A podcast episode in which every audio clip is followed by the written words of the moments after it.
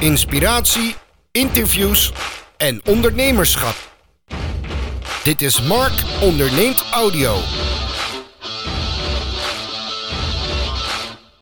Goed, nu, vandaag ga ik even terug met jullie naar het, uh, het begin van uh, ja, D G O C in zekere zin, maar vooral mijn ondernemerschap. En uh, zoals de eerdere post van vandaag laat ik dan even zien het verhaal van de foto achter de foto. En wat jullie hier op beeld zien, dat is een uh, ja, echt fysieke foto. Dat was in die tijd nog normaal. Uit uh, tweeduizend één. Uh, en toen was ik net begonnen met mijn allereerste uh, webwinkel. Nou, je kunt achter mij ook nog een beetje de uh, restanten daarvan zien van die hobby. Dat was een uh, webwinkel in verzamelkaartspellen. Uh, en uh, verzamelkaartspellen voor uh, de leken die nog niet weten uh, wat verzamelkaartspellen en dergelijke allemaal, uh, allemaal zijn. Uh, dat zijn die, die ruilkaarten waar de kinderen altijd mee rondlopen. Zoals Magic the Gathering, uh, Pokémon. Uh, en in die tijd hadden we ook een enorme hype met, uh, met Yu-Gi-Oh. Maar goed, ik was toen al een ontzettend eigenwijze jongen. En ik begon met online verkopen van losse kaarten. En dat deed in Nederland niemand anders. Dus ik had een niche, ik was uniek. Uh, en het enige wat ik niet verkocht waren losse kaarten van uh, Magic the Gathering natuurlijk. Want dat deed de rest dus wel. Dus wat deed ik dan eigenwijs als ik was? Ik deed al het andere. Dus ik had losse kaarten van, uh, van Star Trek, van Star Wars, van nou, Yu-Gi-Oh dus, van Pokémon. Nou, je kon het zo gek niet bedenken uh, of ik had het wel in mijn assortiment. Uh, en uh, zoals je op die foto kan zien, ik zal hem er nog even bijpakken voor de mensen die nu ingeschakeld zijn. Kijk, dit is één tafel. Dit was op dat moment in tweeduizend één mijn volledige webwinkelvoorraad.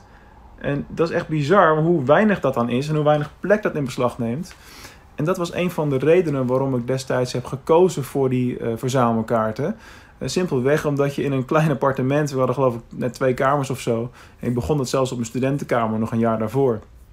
Ja, je had gewoon geen ruimte. Dus je moest je volledige voorraad kwijt in, uh, bij wijze van spreken, een halve boekenkast. En dat heb ik later natuurlijk ook uh, gedaan, opnieuw.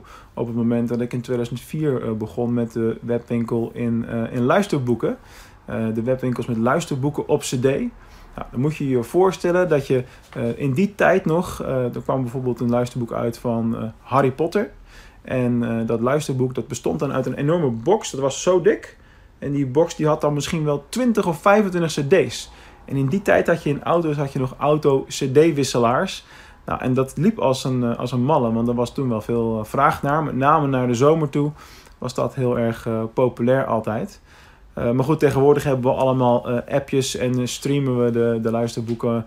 En is er geen sprake meer van cd's wisselen natuurlijk. Die tijden zijn, uh, zijn geweest. Uh, maar goed, vandaag gaat het in dit verhaal ook vooral om het belang van, uh, van ervaring. Op het moment dat ik met zo'n jongen spreek, zoals vanmorgen...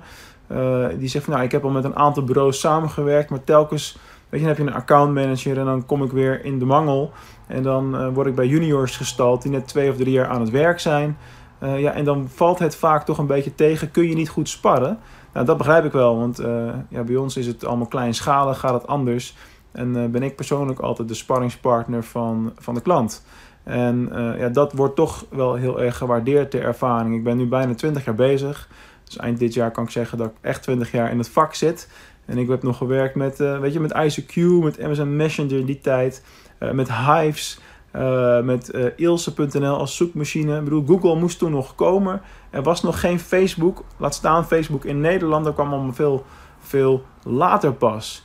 Uh, dus uiteindelijk is uh, ervaring is hetgene wat je groot uh, maakt.